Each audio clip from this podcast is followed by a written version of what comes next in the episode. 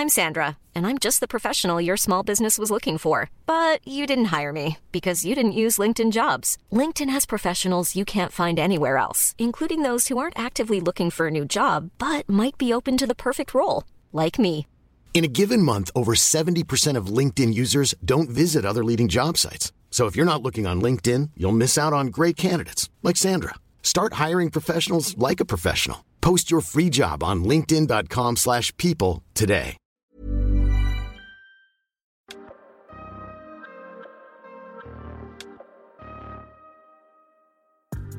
Bienvenue dans cette saison 2 du PEX Podcast, le podcast du partage d'expérience en prévention des risques. Je suis Alexandre Zèbre, ingénieur sécurité et créateur du site web safetyvigilante.com. Vous y retrouverez des articles, des vidéos et bien sûr tous les épisodes du podcast pour booster votre culture sécurité. Chaque mardi, retrouvez un épisode de ce podcast créé pour tous les acteurs de la prévention qui veulent progresser dans la maîtrise des risques professionnels en s'inspirant des conseils d'experts et de l'expérience passionnante de mes invités.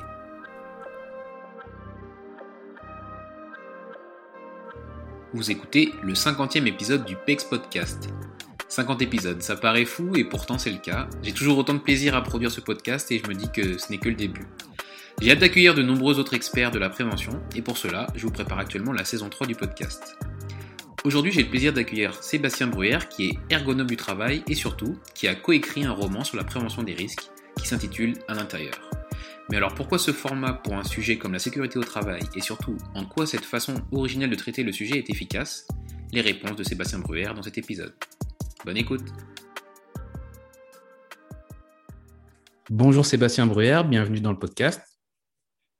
Bonjour, merci de m'accueillir. Ben, très heureux de vous accueillir euh, du coup en ce début d'été pour euh, un épisode en plus sur un, sur un livre qui va peut-être accompagner les, préventeurs et aussi très heureux de vous accueillir pour ce 50e épisode du PEX Podcast. Donc euh, ça me fait très plaisir que vous ayez accepté.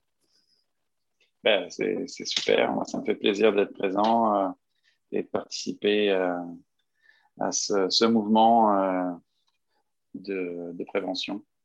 Eh bien, pour commencer, est-ce que vous pourrez bah, justement euh, vous, vous, présenter, nous dire un peu euh, qui vous êtes et ce que vous faites?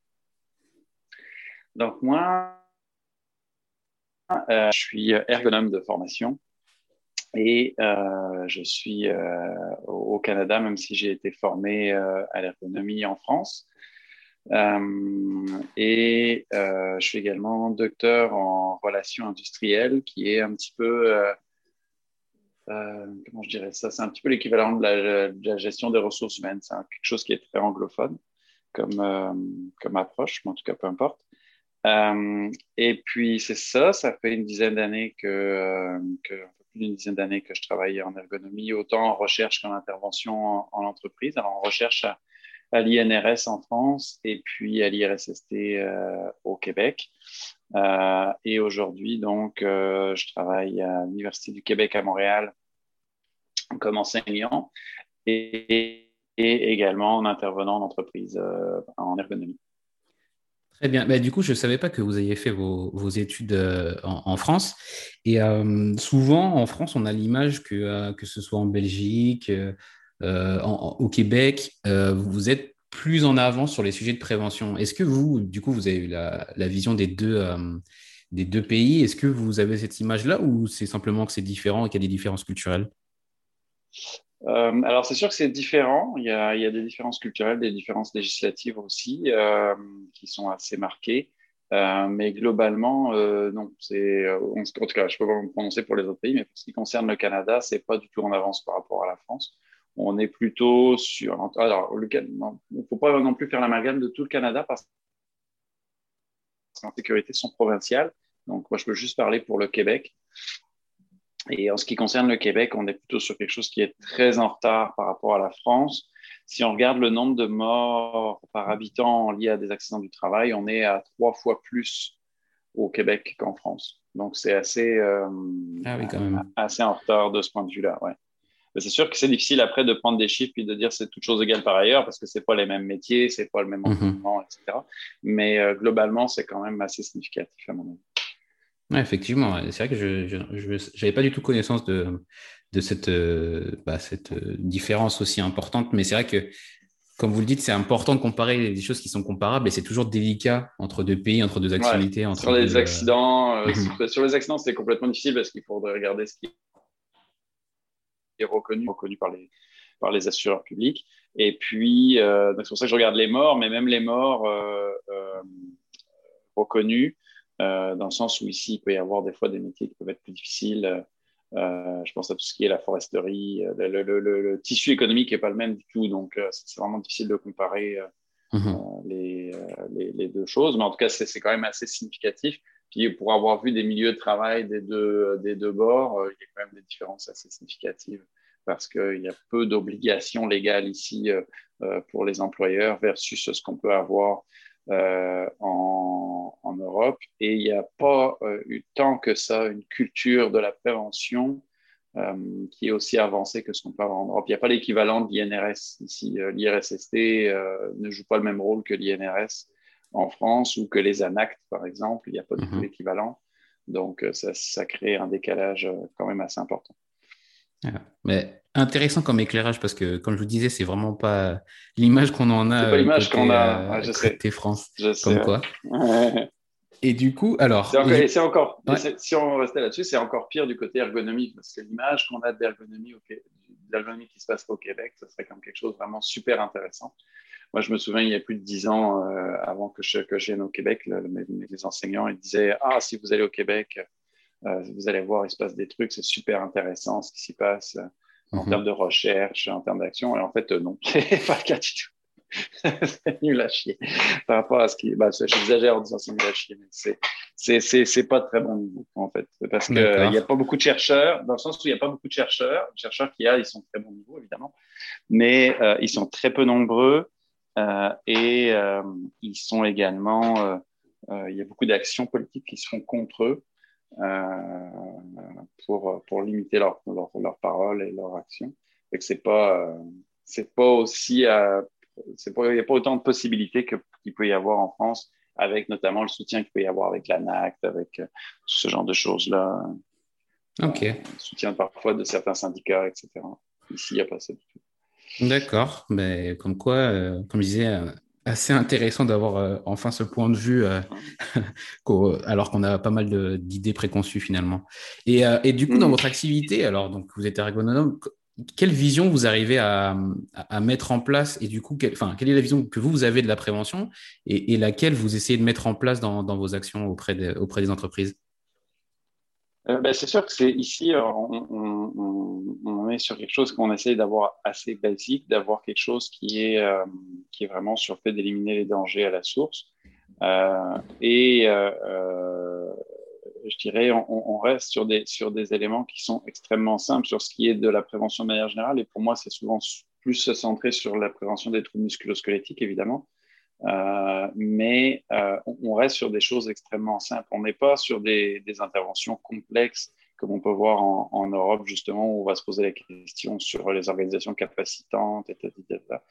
On n'est pas là-dessus parce que les entreprises partent de tellement loin euh, que bien souvent, il faut vraiment repartir des éléments de base pour finalement arriver à, à, faire quelque chose. Donc, on est, on est sur quelque chose. Et, et l'autre caractéristique qui est, qui est très forte euh, euh par rapport à, à, ce qu'on va avoir en Europe, euh, c'est qu'ici, on est quand même très matiné aussi de l'ergonomie euh, nord-américaine, euh, évidemment. Et donc, on utilise beaucoup de normes, contrairement à ce qu'on fait en Europe. En Europe, même pour les TMS, c'est rare que les gens connaissent ou utilisent les normes. Ici, on va en utiliser beaucoup, d'une part, et d'autre part, il y a beaucoup d'éléments aussi judiciaires euh, dans un cadre légal, c'est-à-dire que euh, beaucoup d'ergonomes vont intervenir comme experts euh, dans des poursuites légales, que ce soit de travailleurs vis-à-vis de leur employeur ou inversement, pour faire la démonstration, par exemple, que oui, c'est une,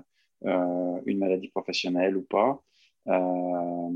Et ça aussi, c'est très différent de ce qu'on pourrait croiser euh, évidemment en Europe où c'est pas si judiciarisé que ça, même si évidemment il y a les prud'hommes, mais ici c'est le côté très très anglo-saxon en fait à tout style qui, qui, fait ce qui fait ce rôle-là. Et donc l'ergonome, bah, il va être autant appelé à intervenir pour faire de la prévention l'ergonome ou le préventeur, hein, le cas échéant, à faire de la prévention qu'à intervenir auprès de ce qu'on appelle le tribunal administratif du travail, qui est donc un petit peu l'équivalent des prud'hommes, pour, pour faire de l'expertise légale avec à ce moment-là le besoin d'avoir euh, des données probantes euh, comme base de sa démonstration. Euh, donc, ce qui est très différent là aussi de ce qu'on croiserait en, Europe. Mmh, d'accord, oui, effectivement, là c'est vraiment un, autre système. Mais, mmh. Très bien, bah, du coup, on va passer vraiment au cœur de, ce podcast qui était qui est bah, la parution de votre ouvrage, même si maintenant ça fait un, petit moment qu'il est paru, qui s'appelle s'intitule À l'intérieur, qui est un livre que moi j'ai trouvé euh, très original parce qu'il est sur le thème de la prévention, mais créé comme un polar. Donc déjà, euh, vous allez peut-être nous expliquer pourquoi ce choix et, puis aussi si vous pouvez nous raconter quelques, enfin, euh, sans trop en dévoiler, nous, expliquer un peu de, quoi, de quoi traite le livre. Alors moi, ça fait, ça fait plus d'une dizaine d'années que je fais de, la, de la vulgarisation, de la prévention sur les réseaux sociaux. Alors, je n'ai pas forcément de blog, etc., mais juste euh, des, des, des, pages sur Twitter, Facebook, etc. Euh, je communique donc des, résultats de recherche, principalement en ergonomie, évidemment. Euh, des, connaissances comme ça sur, sur effectivement des vidéos, des, des résultats de recherche, etc. Et euh, ce que j'ai constaté, ça fait quelques années que j'ai constaté ça, c'est que le problème de ce, des réseaux sociaux, c'est qu'en fait, on se parle entre nous. En fait. Tous les gens qui suivent euh, les, pages sur lesquelles je suis, c'est des gens qui sont déjà convaincus finalement euh, de, de l'intérêt de l'ergonomie et de ce que ça peut apporter. Euh, et ben, on, ne touche pas vraiment le public qui est plus qui, aurait plus besoin de ces conseils-là, qui vont être des gestionnaires, qui vont être des, dirigeants d'entreprise, qui vont être des gestionnaires de ressources humaines, etc. Euh, donc de ce fait-là, bah, c'est un peu, euh, je me disais, c'est un peu dommage parce que c'est eux surtout qu'il faudrait, qu'il faudrait réussir à toucher, à convaincre et à, leur montrer l'intérêt de, l'ergonomie, puis aussi leur montrer tout ce qu'on tout ce qu'on peut faire avec l'ergonomie, la complexité que ça va avoir. Euh, versus, bah, comme on disait justement, ce qu'on croise beaucoup au, Québec, c'est-à-dire de l'ergonomie qui est très basique sur les mouvements euh, et les efforts. Euh, et donc, je voulais trouver un autre support pour réussir à faire ça. Et puis, en discutant, moi, ce que je me suis dit, c'est que en, discutant avec ma co-auteure, en fait, qui est Ariane Gingras, qui est conseillère en ressources humaines, qui connaît bien l'ergonomie, elle a suivi ça en, dans sa formation initiale en maîtrise. Et euh, c'est de dire, ben, l'ergonomie, finalement, ça fonctionne un peu comme une enquête. On cherche les causes euh, de, du problème qu'on cherche à résoudre, que ce soit des troubles musculo-squelettiques, que ce soit un problème de qualité, que ce soit peu importe. Euh, on fonctionne un peu comme une enquête. Fait que finalement, est-ce qu'on ne pourrait pas justement euh, utiliser le support du polar comme euh, outil pour faire ça? Puis à ce moment-là, ce qu'elle m'a fait découvrir, c'est un, une auteure américaine qui s'appelle Katie Rich, euh, qui est très connue en fait au Québec euh, parce que bien qu'elle soit une auteure américaine, ses romans ils se passent à Montréal. Mhm. Euh, et l'idée c'est que cette personne-là, elle est anthropologue judiciaire. en fait, elle est anthropologue de base et le fait est qu'elle a été recrutée par le bureau du coroner à Montréal pour faire de l'anthropologie, utiliser ses connaissances d'anthropologie dans un contexte judiciaire. Et euh, elle utilise finalement ce qu'elle faisait au quotidien, les exemples qu'elle a, pour parler d'anthropologie. Donc ça, je trouvais ça intéressant parce qu'évidemment, l'anthropologie, c'est compliqué, qui n'est pas forcément facile d'approche, mais le fait de l'utiliser dans un polar, euh, ben, ça redonnait finalement, euh, les gens lisent pour le polar et accessoirement, ils, ils le recueillent, ils, reçoivent euh, finalement des connaissances sur l'anthropologie. Je me suis dit, on pourrait faire la même chose avec l'ergonomie, ça pourrait être une bonne piste. Euh, puis c'est comme ça, j'avais aussi d'autres auteurs euh, il y a un auteur de, Hong Kong qui s'appelle euh, Nouri Vitachi, euh, qui lui fait un peu la même chose avec le feng shui. Alors lui, ça, donne un côté encore plus drôle parce qu'évidemment, le feng shui, ça n'a pas du tout une démarche ergonomique, pas ergonomique, mais une démarche euh, comment je dirais, d'enquête, que ça donne un côté encore plus rigolo. Mais euh, c'était un peu le même principe de dire, euh, il fait une, enquête sous forme de polar et accessoirement, on a des informations. Et que je me trouvais que c'était une bonne façon de faire pour toucher finalement un public qui serait pas directement intéressé par l'ergonomie, de dire bah, tiens, moi je veux lire un polar et bah, accessoirement on va avoir des, éléments. C'était pas mal ça. Après, l'idée, c'est la difficulté, c'est de trouver le juste milieu entre euh, le, côté polar et euh, que ce soit suffisamment intéressant pour tout le monde, et puis le côté connaissance euh, scientifique, que ça soit pas trop, comment dirais, pas trop dur à lire, pas trop compliqué, mais en même temps qu'on ait quand même qu'on gagne quand même des connaissances en le lisant. Et, et, du coup, excusez-moi, je vous arrête juste un, moment. Et donc, là, j'aime bien l'idée de, vouloir toucher une autre sphère que euh, celle, enfin, notre sphère, si je puis dire, celle des préventeurs.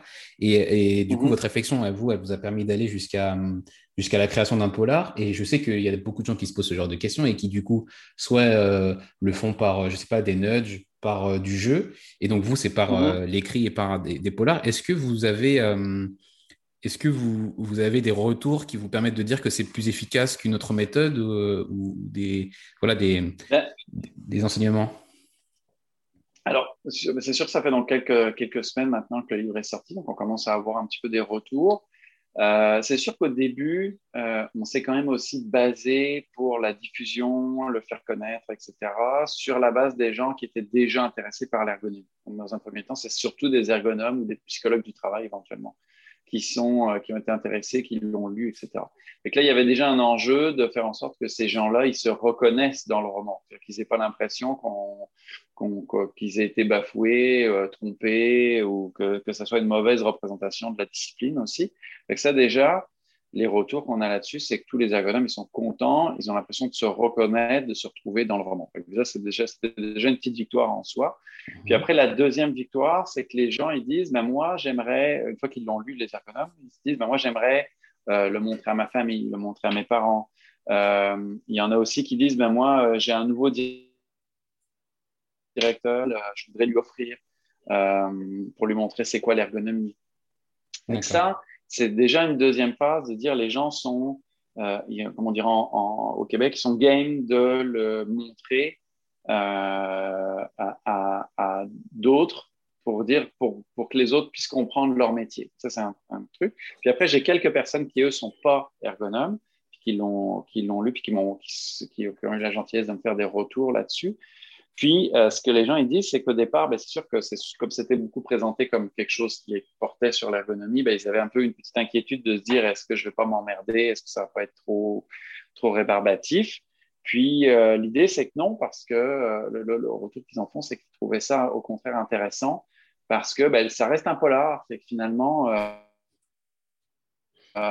on est pris par l'histoire, on, on se laisse emmener on a choisi d'avoir un rythme d'écriture qui était euh, rapide aussi, avec des chapitres qui sont courts, mhm. euh, qui, s'enchaînent rapidement pour qu'on on soit rapidement entraîné dans le euh, dans le dans l'histoire. Ce qui fait que ça se lit facilement. puis c'est pas un roman parce que des fois aussi il y a des romans c'est c'est très de la littérature avec des belles phrases, des machins. Non, on l'a voulu vraiment que ça soit conçu pour être facile à lire, accessible à tous. Euh, fait que ça se lit vraiment euh, super rapidement. Euh, il n'y a pas tant de, de, de de, phrases compliquées, l'histoire n'est pas alambiquée, etc. Euh, c'est vraiment, c'est du petit roman d'été, comme on lirait à la plage, etc., pour se détendre. Ça, ça se ressemble beaucoup à ça. C'est aussi, aussi beaucoup inspiré parce que, parce que faisait justement Cathy Rich, où c'était le même principe, c'est-à-dire qu'elle faisait des romans qui étaient très, très facile à lire, très, euh, très simple finalement dans l'écriture. Et justement, sans trop en dévoiler, sans trop, euh, trop dévoiler l'intrigue, est-ce que vous pourriez nous dire rapidement de, bah, de quoi traite le livre? Ouais. Alors l'idée un petit peu, donc, c'est qu'on a, on, a une ergonome qui est appelée par une entreprise qui est une biscuiterie qui veut la faire intervenir pour euh, revoir en fait l'équivalent de son document unique, si on, si on parlait en termes euh, franco-français. Mhm. Euh, et le, l'idée, bah, c'est qu'elle va, elle va sur place, puis au début, elle n'a pas forcément tant d'informations que ça sur l'entreprise, et qu'elle va découvrir finalement l'entreprise petit à petit. Puis, ce qu'elle, parmi les éléments qu'elle va découvrir et que le lecteur découvre très vite, c'est qu'effectivement, il y a eu un accident du travail quelques semaines avant qu'elle soit appelée, qui a été mortelle. Et c'est un petit peu ça qui a créé le déclencheur dans l'entreprise, de dire qu'il faudrait faire quelque chose au point de vue de la prévention.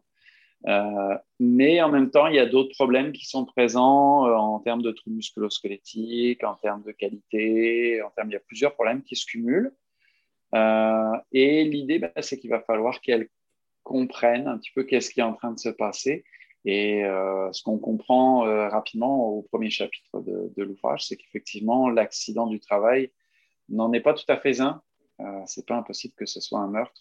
Et ça va être à elle, effectivement, de découvrir qui et le meurtrier, mais aussi pourquoi euh, il y a eu ce meurtre de ce travailleur mhm. dans son milieu de travail. Très bien. Et du coup, bon, alors là, vous vous en avez euh, pas trop dit, je pense, juste assez pour euh, donner, donner l'intérêt de, de, lire le livre. Et moi, j'ai toujours, enfin, j'avais cette question initialement en préparation, c'est quelle est la part du coup de réel et quelle est la part de fiction dans, dans l'ouvrage? Est-ce que parce qu'il y a la partie sur le meurtre, bon, je pense qu'on peut l'écarter, mais est-ce que tout est inventé de la même manière ou est-ce que forcément, euh, ou est-ce que vous êtes vraiment parti d'un cas que vous avez traité? Alors, c'est pas un seul cas euh, qui, euh, qui, a été traité. Par contre, ce qu'on voulait vraiment, c'est être très proche de, de, contexte réel. Donc, tout ce qu'on voit en fait dans l'entreprise, mis à part le fait que, que, que ce soit un meurtre, on est sur des échanges qui sont euh, réels, réalistes, qui ont déjà eu lieu, etc. Que ce soit des choses que j'ai vécues, que ce soit des choses que des ergonomes m'ont rapportées également. Euh, on, est toujours sur des éléments réels. C'est aussi certainement pour ça que les gens se reconnaissent beaucoup parce que euh, ils vont croiser des gens qui vont avoir le même comportement, etc. même si des fois, j'ai des personnages que j'ai fait exprès d'être un petit peu caricaturaux, évidemment. Mm-hmm. Intéressant mais euh, c'est quand même très proche de la réalité. Puis on voit, par rapport à ce qu'on peut voir, par exemple, dans des, dans des livres de conseils en, en, prévention, dans lesquels c'est souvent très linéaire, faites ci, faites ça, faites ci, faites ça, on, on voit euh, finalement l'intervenante qui a des difficultés, se pose des questions, ne sait pas où elle s'en va, euh, elle fait des allers, des retours, etc. Parce que euh, ben, c'est pas si simple de comprendre la situation dans, laquelle elle est euh, etc. Et alors, si on reprend un peu les éléments, donc la plupart, comme je disais, sont des, des faits réels vus en entreprise, et même ce qui est l'accident de travail qu'on a, qui sert finalement de, meurtre, euh, j'ai cherché en fait un accident, un vrai accident, qui puisse être un meurtre. alors, c'est pas un accident que j'ai vu ou que j'ai vécu, mais c'est l'équivalent des CARSAT, Ici en France, ils ont un, centre de documentation dans lequel chaque fois qu'il y a un décès d'un travailleur, il y a un inspecteur qui va euh, sur place faire euh, une enquête. Et à chaque enquête, le rapport est public. Donc, on a vraiment le détail de, de l'accident euh, tel qu'il a eu lieu avec des photos, de l'explication du déroulé, etc. Et donc, j'ai fouillé dans cette base de données pour trouver quelque chose euh, que je puisse relier les uns aux autres. C'est-à-dire que mon objectif, c'était, euh, quand on construit l'histoire, c'est vraiment d'avoir le point de chute final. Donc, dire c'est qui, euh, qui est le meurtrier, c'est quoi le mobile et comment a eu lieu le meurtre. Et après, on va construire toute l'histoire qui mène à ça.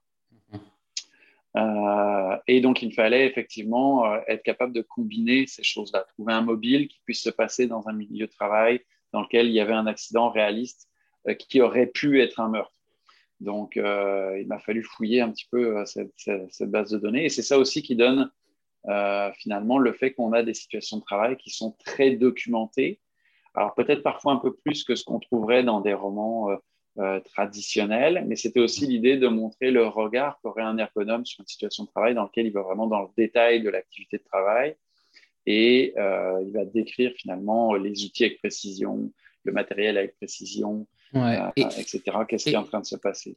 Et justement, vous avez dit que du coup, il y a des allers-retours euh, entre ce qu'on croit avoir compris et ce qu'on doit vraiment comprendre. Et ça, en fait, c'est vraiment la réalité de quelqu'un qui fait une enquête accident, parce que il y a, hum, sans, sans me prendre pour un, inspecteur pour autant, il y, a, il y, a, des témoignages, mais il y a des verbatims qui, qui des fois sont un peu, un peu écartés de la réalité parce que parce que c'était sous le coup de, de, l'émotion, on se rappelle plus de tout exactement, il faut retracer ces choses-là. Et effectivement, c'est là je, je, me suis reconnu dans ce que vous avez dit, de fait de partir et de revenir et de faire des allers-retours avec des choses qui sont euh, parfois fausses ou en tout cas pas justes et qu'il faut remonter un peu euh, petit à petit c'est euh, ce fil pour bien comprendre le, bah, le, le, fin mot de l'histoire. Et justement, il y a, moi, c'est ce qu'on on en avait discuté un, peu en, amont sur le fait que votre construction pour ce, ce, livre, elle était assez participative. Est-ce que vous pouvez peut-être nous partager comment vous, vous avez fait pour construire, bah, basé sur un, un, accident, comment vous avez fait pour construire toute cette intrigue?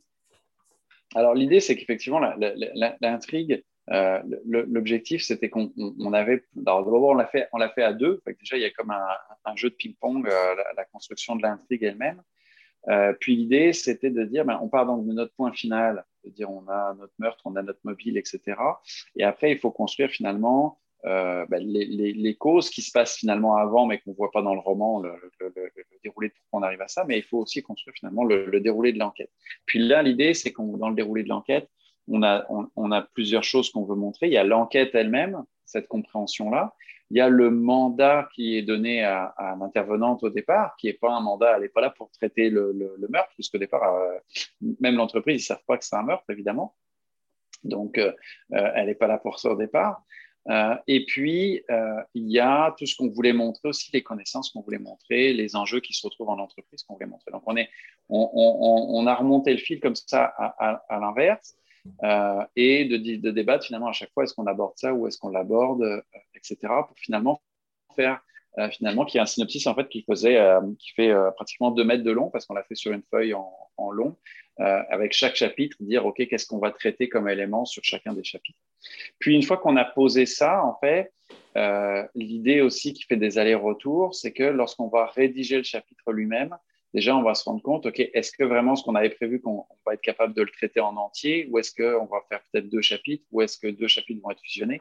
Et qu'en le faisant, après, on a déjà une, deuxième évolution qui se fait. Puis après, on a une troisième évolution qu'on a fait, c'est que comme on voulait que ça soit intéressant pour des ergonomes, mais que ça soit aussi intéressant pour un public qui était non ergonome, ben, on l'a fait lire aussi à euh, différentes personnes pour avoir leur retour, dire, OK, est-ce que c'est trop compliqué, est-ce que c'est pas trop compliqué?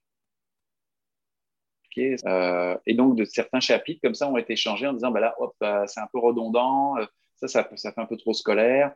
Et qu'on a eu comme ça des cycles de, révision sur, la façon dont on présentait les chapitres pour avoir quelque chose qui soit un peu plus fluide et qui, s'adapte plus à un, public varié finalement. Fait ça, c'est tout toute la démarche un petit peu qu'on a fait. C'est quand même assez long à, rédiger. Nous, ce qu'on avait, estimé, c'est que ça prenait à peu près un mois à temps complet. Alors, on n'a pas fait à temps complet, là, parce qu'on est tous en, train de travailler, fait que ça s'est étalé sur, plusieurs mois, mais en termes de nombre d'heures, ça, faisait à peu près l'équivalent de, trois mois à temps complet. C'est quand même assez, euh, assez massif à, réaliser. J'imagine. Et, euh, et, justement, euh, peut-être que vous attendez encore euh, des, des, retours sur, sur votre ouvrage, mais moi, je me suis demandé, vu que c'était quelque chose, comme vous disiez, qui était un peu un livre d'été, qu'on peut, peut consommer bah, plutôt rapidement, est-ce que vous avez l'idée derrière de faire une série et, et, et, et, je l'exprimerai comme ça, est-ce que Émilie sera l'héroïne de plusieurs ouvrages ou d'une saga? Alors, euh, on l'a rédigé au départ en s'ouvrant la porte d'avoir la possibilité de le faire. Euh, mhm. Quand on, arrive à la fin du roman, euh, on sent qu'il pourrait y avoir une suite. Et, on a un peu l'idée déjà de ce que pourrait être le deuxième tome sur ce contenu-là. Après, le, le, la, difficulté, bah, c'est qu'il y a un deuxième tome si euh, l'accueil est intéressant, euh, si les, gens il y a de la demande dessus, et puis si on arrive à dégager du temps pour le faire. Parce que je disais, ça prend quand même assez, assez longtemps.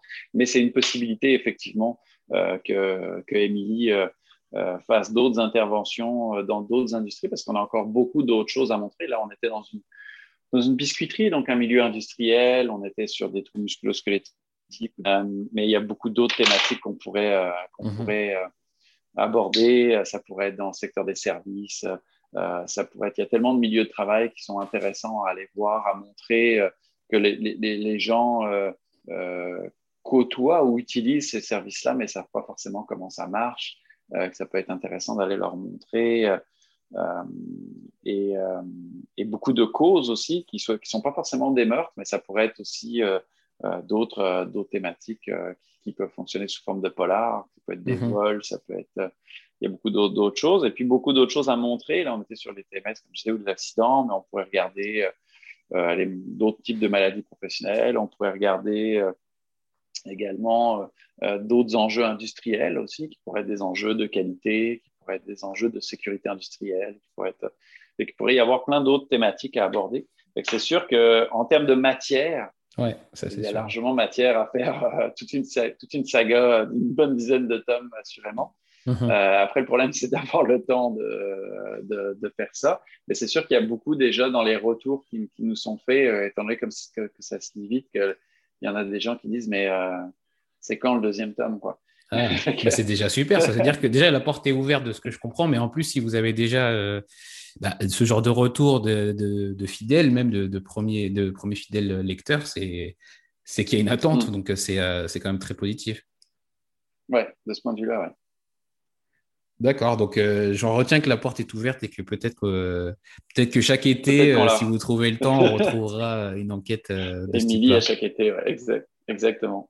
Exactement. Très bien. Et, euh, et, du coup, j'ai une question euh, qui me vient souvent euh, pendant les podcasts, c'est lié à, la communication en, prenant des risques. Et là, du coup, dans la démarche que vous avez eue pour la construction de votre livre et, et du coup sa rédaction, vous avez impliqué beaucoup de gens très tôt. Est-ce que c'est quelque chose que vous faites également dans vos démarches liées à la prévention des risques ou, vous êtes appliqué à ça juste, en, juste dans, dans, dans, le cadre du polar? Non, c'est vrai que ça, c'est assez fréquent qu'on va utiliser euh, en ergonomie, d'avoir le maximum de, personnes euh, qui, vont être, euh, présentes dans la, dynamique, notamment bah, si on veut pérenniser les résultats, parce que le défaut qu'on a souvent dans l'approche en ergonomie, c'est qu'on va nous demander des recommandations. On ne nous demande pas toujours de faire l'accompagnement après derrière pour mettre en place les transformations. Et le défaut, c'est que euh, ce qui se passe souvent, c'est que les rapports, si on n'implique pas beaucoup de personnes, les rapports, ils finissent par servir pour caler des armoires et pas forcément euh, pour mettre en place les recommandations. Donc l'idée un petit peu en, mouillant un maximum de personnes dans les projets, euh, ben, c'est qu'on arrive des fois à trouver des personnes qui vont être porteurs de, de lui après, parce que les recommandations, ils vont, être, ils vont en être aussi source c'est-à-dire que c'est eux qui vont avoir proposé ou qui vont avoir réfléchi. Euh, et une fois qu'ils ont intériorisé en quelque sorte les recommandations sont faites, bien, ils, en deviennent les porte-parole dans l'entreprise, même si on n'est pas, pas là pour les accompagner. Donc très souvent, on va avoir ces recours-là euh, en interne. Puis ça joue aussi lorsqu'on lorsqu'on a la possibilité d'avoir des, des, interventions qui sont suffisamment complexes, suffisamment de longue durée en place ce qu'on appelle des groupes ergo ici au, Québec, qui est une, appellation euh, euh, qui a été mise en place par, qui a été imaginée en fait par Marie Belmar de l'Université Laval. Et l'idée, c'est que c'est on, forme quelques personnes, que ce soit des travailleurs, des gestionnaires, etc., à des éléments de base de l'intervention en ergonomie, de l'analyse ergonomique, de manière à ce que dans l'entreprise, il reste, euh, même quand l'ergonome est plus là, il reste une part de compétence de l'ergonome euh, pour traiter d'autres problèmes. Alors, on s'entend des problèmes mineurs, là, pas forcément des problèmes très complexes, mais euh, ça, permet de, pérenniser, d'avoir une approche de santé plus durable dans l'entreprise, du fait d'avoir finalement sensibilisé, informé ou formé un petit groupe de personnes sur ces, sur ces problématiques-là. Ils sont, après, ils sont capables finalement d'avoir quelques éléments de base en termes d'analyse euh, et, c'est vraiment intéressant. c'est quand même une pratique assez fréquente en, en intervention. Donc, c'est, certainement pour ça aussi que ça, ça nous est venu aussi quand on l'a fait pour le, pour le livre. D'accord. Très bien. Et euh, bah, il y, a une question qui me vient parce que je pense qu'il y a quand même euh, un degré euh, d'implication et, même, je dirais, de passion pour, pour écrire un livre sur, sur sa fonction. Donc, peut-être que vous pouvez nous partager ce que vous, vous appréciez le plus dans, dans, votre mission et dans ce que vous accomplissez bah, tous les jours? Moi, ce que j'aime vraiment dans, dans, c'est le fait qu'on va croiser vraiment des milieux de travail différents à chaque jour. Euh, l'idée, c'est que moi, comme je disais déjà, j'ai deux, emplois en, même temps, puisque je travaille pour l'université et comme intervenant. Déjà, c'est déjà deux, deux, volets que j'aime combiner, euh, d'être en intervention en entreprise et en enseignement. Et à travers ces deux volets-là, euh, ben, je croise vraiment énormément de milieux de travail, énormément d'entreprises. Euh, les étudiants ici, euh, j'ai beaucoup d'étudiants qui sont soit en formation initiale, mais j'ai aussi beaucoup d'étudiants qui sont en formation continue, donc qui sont déjà en entreprise. Souvent, ils arrivent avec des problèmes de santé et sécurité euh, liés à leur entreprise. Et puis, dans ce qui concerne les interventions, moi, j'interviens dans deux à trois entreprises par semaine et qui sont dans des milieux de travail vraiment complètement différents de l'une à l'autre. Outre le fait que poste peut être, peut être même s'il y en a qui reviennent, hein, on s'entend. Euh, des aides-soignantes ou des éducatrices, hein, j'en vois à peu près euh, par paquet de 12 chaque année. Mhm. Mais euh, il y a aussi beaucoup de métiers qui vont être, qui vont être différents. Et, et ça, c'est vraiment intéressant parce qu'à chaque fois, on a, et il y a un petit enjeu aussi, c'est-à-dire qu'à chaque fois, on a quelques heures pour comprendre le métier, qu'est-ce qui est variable, euh, quels sont les impacts euh, qui, se, déroulent et des impacts qui sont autant euh,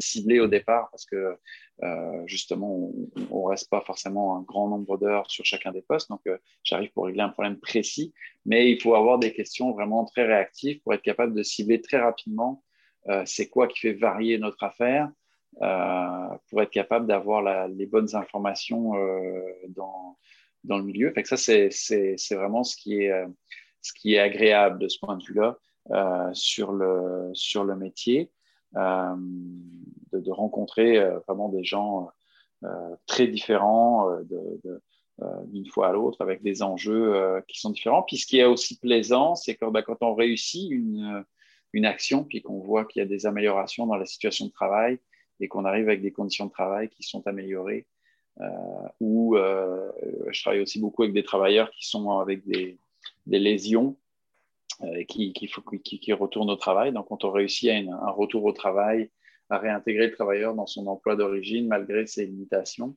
là aussi, c'est une, une, victoire intéressante. Euh, ça, fait aussi, ça fait aussi des éléments qui font, qui font plaisir de ce point de vue-là. Ok, très bien. Euh, ben, on va passer à une partie euh, outils et références pour, euh, pour que vous nous partagiez un peu ce qui sont vos, vos sources et, ce, qui vous, ce qui vous intéresse en ce moment. Est-ce que vous avez justement des sites web, des, des, des, livres, bien sûr, qui, que vous pourriez recommander aux, auditeurs? Alors, c'est sûr que je ne vais pas faire super original, mais moi, les, les, les livres qui me, qui me, qui le plus, alors, celui qui est souvent cité comme la Bible en, ergonomie, euh, c'est euh, qui, est, mis à jour sur une base régulière, c'est comprendre le travail pour le transformer, qui reste pour moi quand même euh, un, ouvrage vraiment intéressant. Rien que le titre est, en soi extrêmement intéressant. mais il y en a un autre qui est plus récent que j'aime assez parce qu'il est basé à, l'inverse. Comprendre le travail pour le transformer est très théorique il s'est constitué petit à petit euh, et il essaie de théoriser un petit peu l'ergonomie. À l'inverse, celui que, je vais vous citer, il part plutôt de l'expérience euh, et il essaye d'illustrer beaucoup. Et c'est euh, l'intervention ergonomique euh, de Marie Saint-Vincent. Euh, c'est pas que Marie Saint-Vincent, je pense qu'il y a plusieurs auteurs qui sont, euh, qui sont avec elle, euh, qui l'ont rédigé. Et donc, c'est extrêmement intéressant parce qu'on a beaucoup de témoignages euh, d'intervenants. C'est-à-dire qu'on n'est pas seulement dans c'est quoi telle phase ou telle façon de faire l'intervention, mais on a aussi beaucoup de, gens qui témoignent de ce qui leur est arrivé, comment ça se passe, comment ça s'est passé, etc. C'est un ouvrage qui est vraiment intéressant de ce point de vue-là. Par contre, c'est sûr que c'est des ouvrages qui sont très... c'est vraiment sur des ouvrages de conseil. Euh, mais, euh, je dirais, tiens, bah, l'ergonomie, ça a l'air intéressant. Qu'est-ce que je pourrais lire pour avoir des, des, données intéressantes? Ces deux ouvrages-là euh, pour moi, c'est vraiment la base, la Bible euh, qu'on peut utiliser euh, pour, pour découvrir cette discipline-là. Ok, donc comprendre le travail pour le transformer et l'intervention ergonomique. Je mettrai les liens en, description de, de l'épisode. Et, et, également, est-ce que tout à l'heure vous avez parlé du fait que vous voyez souvent des mêmes types, les mêmes types de personnes dans, dans, dans, votre fonction d'ergonome. Est-ce que, est-ce que malgré tout, quand il y a des choses qui sont assez similaires, vous arrivez à à garder euh, justement de, comment dire, une place pour l'innovation Et est-ce que vous avez ce type d'innovation peut-être à, nous partager? Alors, c'est sûr que euh, ben, il y a beaucoup En fait, l'idée, c'est que même si on croise beaucoup de fois le même milieu, il y a beaucoup de problématiques qu'on n'arrive pas à régler à 100%. Mhm. Euh, l'idée, c'est qu'on est toujours, ça, je, je, dessus je vais certainement rien t'apprendre. Quand on est en, en santé sécurité, on est beaucoup en, dans le compromis. Et donc, à chaque fois, le compromis, euh, il, peut être différent d'un milieu de travail à un autre. Euh, et puis, selon les innovations qu'on va avoir, innovations techniques notamment, euh, ben, ça se peut qu'on puisse trouver des nouveaux compromis qui vont être plus intéressants. Donc, on est toujours, même si on est parfois dans des milieux similaires, on va toujours se reposer la même question de dire, OK, la dernière fois, j'avais fait ça. Est-ce qu'il y a des nouveaux outils, nouveaux gadgets qui vont me permettre finalement de, de, dépasser, de trouver une solution face à tel ou tel problème. Euh, que ça, euh, c'est, c'est, on, reste tout le temps dans, le, dans l'apprentissage. Puis après, ce qu'il y a, c'est que même si on est dans les mêmes milieux, qui se ressemblent parfois, euh, ce qu'il y a aussi, c'est que, euh, comment je dirais ça, on, on, on, va avoir les milieux, il reste, c'est des milieux vivants. Donc, euh, dans le temps, il y a des que ce soit aussi organisationnel. Il y a des effets de mode sur, euh, sur ces, sur ces choses-là qui mhm. apparaissent, qui n'existaient pas avant et qu'on se retrouve, qui peuvent être parfois bonnes, mais parfois mauvaises aussi. Donc, des fois, on se retrouve avec des milieux de travail qui euh, euh, mettent en place un certain nombre d'innovations parce que ça règle leurs problèmes, certains problèmes industriels, mais ça en engendre d'autres au, niveau, au niveau organisationnel. Par exemple, ça, ça, fait quand même plusieurs années euh, qu'on voit ça au Québec, mais c'est de plus en plus fort. Euh, on a des milieux de travail qui, euh, de plus en plus, recherchent de la flexibilité pour s'assurer de, de, varier dans leurs produits, leur gamme, s'adapter au volume. Mm-hmm. Mais etc. Ils mettent de plus en plus en place de la polyvalence parmi les travailleurs. Sauf que, évidemment, ben, si on met en place de la polyvalence, ça vient compliquer, par exemple, le retour au travail, euh, de, de, travailleurs, parce qu'avant, ben, on évaluait un poste, puis on adaptait ce poste-là pour notre travailleur qui avait des limitations. Sauf que s'il doit nécessairement être polyvalent, ben, ça veut dire qu'on va peut-être adapter 3, 4, 5 postes. Ah euh, et donc, ça vient compliquer le retour au travail euh, de ce point de vue-là. Et donc, cette, cette, on peut revenir dans une même usine. Ah ben non, maintenant, on est polyvalent. Ouh, ben là, finalement, le travail qui avant prenait quelques heures seulement euh, pour, euh, pour adapter le poste de travail, ben là, ça devient un, enjeu phénoménal parce qu'on va y passer un temps fou à, analyser plusieurs postes, mais ça veut dire aussi qu'ils vont être plusieurs travailleurs à utiliser le même poste, donc il ne faut pas que les adaptations soient, ne soient pas utilisables par les autres non plus. des fois, ça devient un enjeu complètement différent. Ah donc, c'est, c'est, ça, ça, peut être ces éléments-là qui font que ça, euh, ça, peut varier euh, au niveau technologique. Puis finalement, ben, même si sur la même année, ça se peut qu'on fasse des choses qui vont être, proches, mais si on regarde les trucs qu'on faisait euh, 5-6 euh, ans avant, ben, ça se peut qu'on ait, beaucoup d'éléments, nouveaux.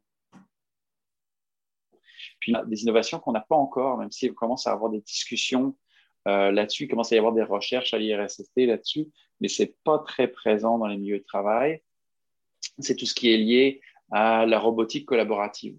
Euh, à la fois euh, les, euh, donc les cobots en tant que tels, mais aussi tout ce qui est les exosquelettes. Ça, je sais que c'est très fort en France. voilà, on s'entend très fort. On s'entend qu'il n'y a pas des, qu'on soit ça dans toutes les entreprises là, mais il y a quand même beaucoup de, de, producteurs qui produisent ce genre de produits-là, qui distribuent. Ouais, c'est vrai, ça arrive beaucoup. et ici, honnêtement, c'est très très léger. Euh, quand je travaillais à l'IRSST, on avait fait un petit peu un tour de table avec les distributeurs pour voir un petit peu ok combien d'entreprises ils avaient comme clients. Euh, ça se comptait en dizaines. Hein. C'était vraiment pas vraiment pas la folie et, on parlait plutôt des cobos, pas tant des, des exosquelettes parce qu'il n'y a pas du tout de producteurs d'exosquelettes au Québec, au Canada de manière générale non plus. Euh, c'est des innovations qui, pour l'instant, sont pas accessibles dans les milieux de travail, pas disponibles, parce que si on les faisait venir de France, ça coûterait, ou d'Europe de manière générale, ça coûterait une fortune, pour ce qui concerne les exosquelettes, par exemple. Euh, alors que bah, c'est certainement des innovations qui vont être très intéressantes dans les prochaines années. Et euh, donc, pour l'instant, on ne les voit pas trop, mais certainement, ça va finir par, par arriver, par sortir. Là. Ça, c'est quelque chose qui va certainement arriver. D'accord c'est intéressant de, de se dire que ça, que peut-être que vous êtes avant la vague et que nous on est en plein dedans, parce que c'est vrai qu'on on voit fleurir ce genre de, ce genre de solutions qui, euh, qui sont intéressantes. Moi, personnellement, je sais que ça, je trouve ça très intéressant, même si j'y connais pas grand chose encore, mais il y a beaucoup de, justement, des travaux de recherche qui sont en train d'être publiés, notamment de l'INRS ou autre. Euh, on va terminer sur la partie de, de l'avenir de la prévention. Est-ce que vous avez des, des idées ou, ou, une vision peut-être de, de, comment va évoluer euh, le métier d'ergonome au travail euh, d'ici, enfin, à moyen, à moyen terme, donc d'ici 10 ans? C'est une bonne question. Des, nous, on a déjà eu le débat euh, dans, dans l'entreprise dans laquelle je travaille de se poser la question euh, comment va évoluer le métier? Est-ce qu'il peut y avoir euh, certaines tâches euh, qui vont qu'on va faire, par exemple, tout ce qui est euh, les mesures de mouvement, les mesures, ben, les d'effort, certainement, on continuera à les faire, mais les mesures de mouvement, par exemple, présentement, euh, on fait ça basé sur des vidéos avec ensuite des logiciels qui nous permettent d'avoir des, euh, euh, mais est très long, mais on commence à voir fleurir aussi des logiciels qui sont capables de faire ça à la volée, c'est-à-dire simplement en, entrant finalement la, vidéo de la personne et qui vont être capables d'analyser les mouvements qu'on va avoir eu sur chacun des segments du corps. Donc on se dit, est-ce que ça, c'est pas des tâches qui vont disparaître de notre travail euh, dans lequel, bien, euh, si euh, justement, par exemple, on parlait tout à l'heure des aspects d'expertise légale, si on est à, se poser la question de dire ben, quels sont les mouvements, la fréquence, la répétition, etc. Des, des, mouvements, est-ce que ça, ça va pas être fait finalement par des logiciels directement sans avoir besoin d'un ergonome dans l'avenir et que finalement le métier va plus migrer vers plutôt une analyse des cas complexes euh, du lien avec l'organisation, du lien avec les équipements, du lien avec la formation, par exemple. Euh, c'est une question qu'on se pose. Pour l'instant, euh, encore une fois, c'est un peu le même principe. Il y a beaucoup de logiciels qui existent. et en fait, à chaque fois qu'on fait des tests, ils promettent beaucoup. et en mhm. fait, le rendu est loin de ce qu'on attend, sauf à avoir des équipements qui sont très chers. je pense aux équipements de de TEA euh, qui, qui permet des, qui, avec des capteurs, permettent effectivement d'avoir des, chiffres plus précis. Mais là encore, par exemple, sur ces chiffres précis, il faut vraiment avoir une expertise pour être capable d'installer les capteurs, parce qu'en vrai, souvent les capteurs, ils sont basés sur un, euh, comment je dirais, une morphologie standard euh, qui n'est pas forcément la morphologie de la personne sur laquelle on va poser les capteurs. Il faut être capable de faire des corrections par rapport à la morphologie de la personne.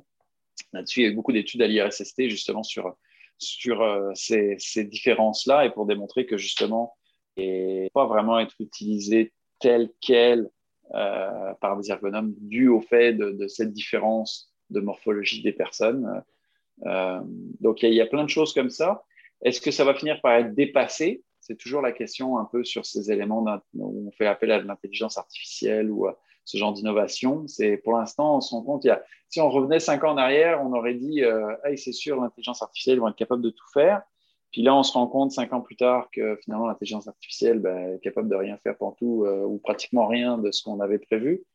Euh, et du coup, on se pose la question de savoir est-ce que vraiment on va être capable de dépasser les limites qu'on a, rencontrées ou pas? Mais ça fait partie des métiers, l'air de rien, ça a l'air d'être un métier très intellectuel, mais en fait, il y a aussi beaucoup d'éléments techniques Mhm. Et sur cette question-là, bah, c'est de se dire est-ce que ces éléments techniques-là, finalement, arrêtent du métier d'ergonome à moyen terme et qui va rester uniquement la partie plus complexe ou pas? C'est la question, puisqu'on voit aussi comme évolution, il y a plusieurs diplômes qui ont, qui ont évolué aussi pour devenir ergonome. Il fallait toujours avoir, alors au Québec c'est une maîtrise, en, France c'est un master 2, donc un diplôme de deuxième cycle euh, complet.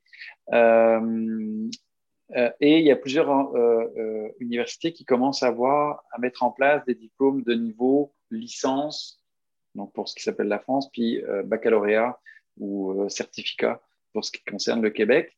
donc avec des gens qui ne sont pas vraiment ergonomes, mais qui sont, je ne sais pas les termes qu'ils emploient, genre aide ergonome ou assistant, des choses comme ça. Assistant ergonome ou des choses comme ça, mhm. avec le fait qu'ils font justement les tâches peut-être plus rébarbatives, plus simples, euh, etc. Alors, est-ce que c'est pas, alors c'est ça. Est-ce que l'évolution c'est ces tâches-là? Est-ce que finalement on va avoir ce, ce métier avec un, un, un, autre, euh, un autre métier qui va apparaître, qui va être euh, avec des fonctions plus petites de l'ergonome pour des tâches plus simple ou est-ce que ces, ces mêmes tâches-là vont être prises en charge par de l'intelligence artificielle? On ne sait pas, c'est difficile à, se projeter euh, de ce point de vue-là, d'autant qu'ici au Québec, on est une toute petite cohorte d'ergonomes, il n'y a pas tant d'ergonomes que ça euh, pour ceux qui interviennent dans l'entreprise, donc c'est difficile de se dire comment l'industrie va évoluer. L'une des questions, par exemple, au Québec, c'est que si on compare à la France, en France, jusqu'aux années 80-90, les ergonomes travaillaient beaucoup tout seuls. Mhm. Euh, et euh, au début des années 2000, on a eu beaucoup d'ergonomes qui sont regroupés et qui ont fini par former des gros cabinets euh, d'ergonomie, voire après qui sont spécialisés notamment dans tout ce qui était expertise CHSCT, etc. Donc, ils sont des, entreprises qui deviennent plus diversifiées, pas que de l'ergonomie à ce moment-là. Et donc, ça devient, il y a des grosses, des grosses machines d'ergonomie. Euh, et au Québec, euh, il n'y a pas eu ce phénomène-là dans les années 2000, ce qui fait que c'est toujours beaucoup des ergonomes euh, tout seuls. On a quelques entreprises qui commencent à émerger avec des regroupements. Alors, c'est aussi savoir est-ce qu'on va suivre le même chemin que la France avec finalement des, des, des, entreprises qui vont devenir des grosses compagnies d'ergonomie ou pas? Euh, pour l'instant, c'est sûr que l'une des difficultés aussi, c'est qu'il n'y a pas l'équivalent de l'expertise CHSCT qui existe dans les, dans les dispositifs légaux. Donc, euh, ça, alors que ça, ça avait permis évidemment euh, une introduction de, de, de, préventionnistes, etc., dans les milieux de travail pour, pour intervenir. Mais on a aussi beaucoup de discussions sur les aspects légaux, un petit peu comme en France en ce moment, de, de revoir la loi en sur la santé et sécurité au travail. Avec la difficulté, c'est que euh, ben, elle n'a pas été mise en, elle n'a pas été transformée ici en France, au Québec depuis 1979, mhm. en bonne partie parce que patronat et syndicats n'arrivent pas à se mettre d'accord. Euh, et euh, les propositions qui ont été faites il y a plus de deux ans maintenant ne trouvent toujours pas preneur vraiment. Donc, est-ce que vraiment on va avoir des transformations qui vont avoir lieu euh, ou est-ce qu'on va avoir des élections avant et que ça va encore être remis à, la prochaine fois ben, On ne sait pas non plus. Mais euh, c'est ça. on ne sait pas forcément à quelle sauce on va être mangé à court, moyen ou long terme. D'accord. Donc ça reste quand même assez. vous avez dessiné des, hum, des, des, possibilités, mais ça reste encore indécis. Il n'y a pas de, choses qui se. Mm qui se précise. Qui dessine euh, clairement. Voilà, c'est pas assez clair. Ok, très bien. Et, euh, et, enfin, pour terminer, la, question que je pose à, tous mes invités, quel conseil vous auriez euh, pour le jeune Sébastien qui débutait dans, dans le domaine de la prévention des risques?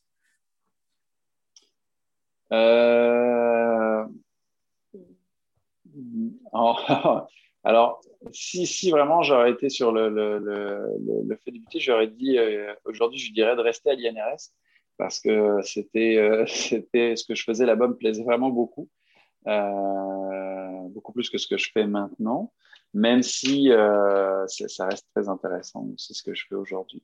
Mais c'était vraiment, en, fait, on avait une super équipe à l'époque dans, dans l'équipe de recherche dans laquelle j'étais, c'était vraiment très enrichissant.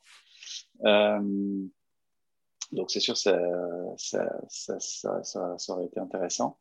Euh, après, euh, pour le reste, j'ai pas mal fait les choix que, que, que, je voulais. Donc, euh, la, seule différence un petit peu qu'il qui, qui a et que je croise beaucoup quand on compare justement les ergonomes au Québec et les ergonomes en France, c'est que les ergonomes en France ont beaucoup de mépris pour tout ce qui va être les normes, euh, les, les, les, recherches qui vont être faites euh, par les anglophones notamment. Euh, et je dirais que les anglophones ont même mépris vis-à-vis de, des recherches qui sont faites par les francophones, à tout un style. mais du, point, du côté ergonomie, hein, on s'entend, hein, je ne sors pas de, de, mais, mais, en vrai, moi, ce que je me rends compte, parce que je travaille beaucoup avec d'autres, dans mon entreprise, on est, il y a des ergonomes et il y a aussi d'autres disciplines qui, sont, qui ont plus des disciplines anglo, anglophones. Euh, et ce que je me rends compte, c'est que euh, c'est extrêmement intéressant euh, d'être multidisciplinaire et c'est aussi extrêmement intéressant d'être précis, en fait. justement, quand on parlait des expertises légales, ce que ça m'a imposé, les expertises légales, c'est de la précision dans, dans ce qu'on réalise, qu'on ne recherche pas forcément en, en France, parce qu'en France, on va chercher la cause, puis c'est là-dessus qu'on va agir, et le point de précision sur euh, le nombre de mouvements, euh, l'angle articulaire euh, et les, données scientifiques qui vont permettre de juger que cet angle articulaire pose problème ou pas. on s'en fiche un peu parce que c'est pas ça qui est qui est primordial. Euh, mais en vrai, c'est extrêmement intéressant d'être précis euh, parce que ça donne un résultat qui est quand même beaucoup plus, euh, beaucoup plus professionnel, je trouve. Et, donc, quand j'ai dit que, mes collègues euh, pour toutes les données euh, de, précision, pour les normes, euh, etc. En disant, bah là, ça sert à rien, on s'en fout des normes, euh, c'est pas ça qui compte, etc. Euh, et puis, en fait, en l'utilisant au quotidien, bah, je dis, ouais, mais c'est quand même, ça fait plus sérieux d'avoir de, des normes ou d'avoir une recherche scientifique qui te permet de dire, ben, je juge que ça, ça pose problème parce que j'ai une vraie donnée scientifique. Et euh, ce qui m'a permis un petit peu de faire cette bascule-là, c'est pas le temps le fait d'intervenir aussi et de, travailler avec d'autres métiers que euh, le fait de faire de la recherche. Quand j'ai fait mon doctorat, j'avais ces questions-là, c'est-à-dire que je me retrouvais avec des textes de chercheurs français, puis aussi d'éléments qui étaient euh, des postulats finalement en ergonomie, c'est-à-dire des choses qu'on remet d'habitude pas en cause parce qu'elles sont à la base de la discipline, et me dire euh, ouais mais en fait elle est où la démonstration que euh, ça c'est vrai? Euh, et le problème c'est que quand on fait un doctorat il ben, faut démontrer son, son, point de vue. On peut pas partir de j'ai fait un doctorat qui n'était pas en ergonomie mais en relations industrielles. Ben, quand j'amenais des choses d'ergonomie ben les gens disaient oui tu dis ça mais ça vient? moi j'ai j'ai pas de preuve moi de ça et là, euh, retrouver les preuves, ben bonjour, parce que des fois, les preuves, ben, ça peut être des très vieux documents, des vieilles recherches des années 70 qui ont été faites au CNAM, euh, qui n'ont jamais été numérisées, qui sont en papier au CNAM, euh, etc. Euh, fait que, à moins d'appeler quelqu'un Ruguet Lussac en lui disant Ok, euh, les gars, euh, dans les sous-sols, j'aimerais ça retrouver tel document, tout le monde le cite, mais personne ne l'a lu. J'aimerais quand même savoir ce qu'il y a dedans, en fait, en vrai, euh, pour pouvoir, pour m'assurer de la démonstration. Et là, on se rend compte bah, qu'il y a des choses qui sont, euh, qu'on estime vraies et qui le sont peut-être, mais qu'on n'a pas la démonstration. Euh, et puis qu'il y a des choses qu'on estime pas utiles, mais qui en fait, les, ça, de, de, le jeune ergonome que j'étais a été aussi un petit peu influencé par ses enseignants qui lui disaient bah, ça on s'en fiche, ça c'est important, ça on s'en fiche. Euh, mais en fait qui eux-mêmes se basaient finalement euh, sur les, euh, ce qu'on leur avait appris. C'était plus du bouche à oreille que de la science. Voilà. Et, et donc ça, c'est quand même, quand on veut être pro et, et, et avancer, c'est quand même intéressant d'aller d'aller plus loin de ce point de vue-là. D'accord, très bien.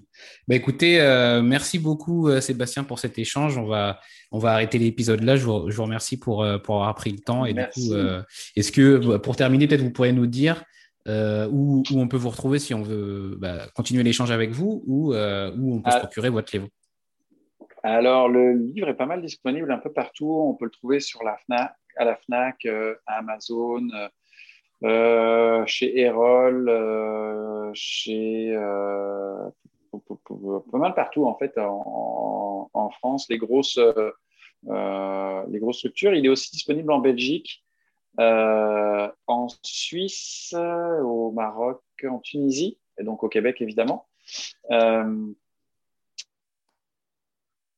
L'éditeur est donc euh, on avait choisi qu'il soit, qu'il puisse être facilement disponible en France.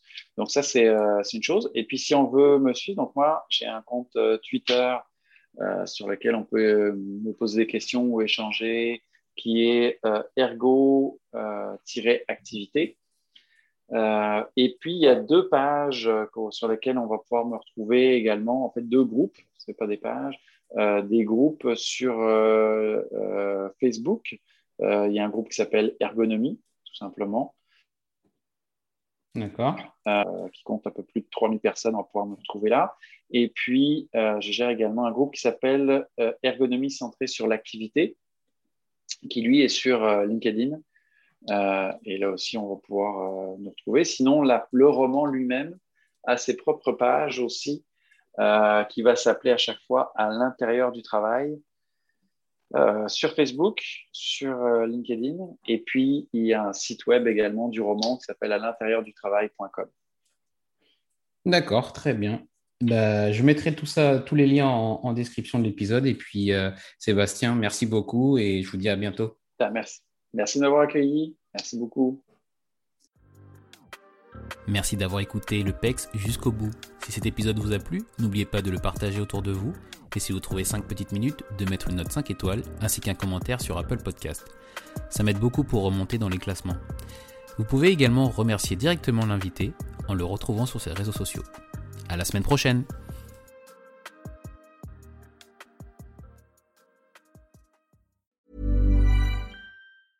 Hey, it's Paige DeSorbo from Giggly Squad. High quality fashion without the price tag? Say hello to Quince.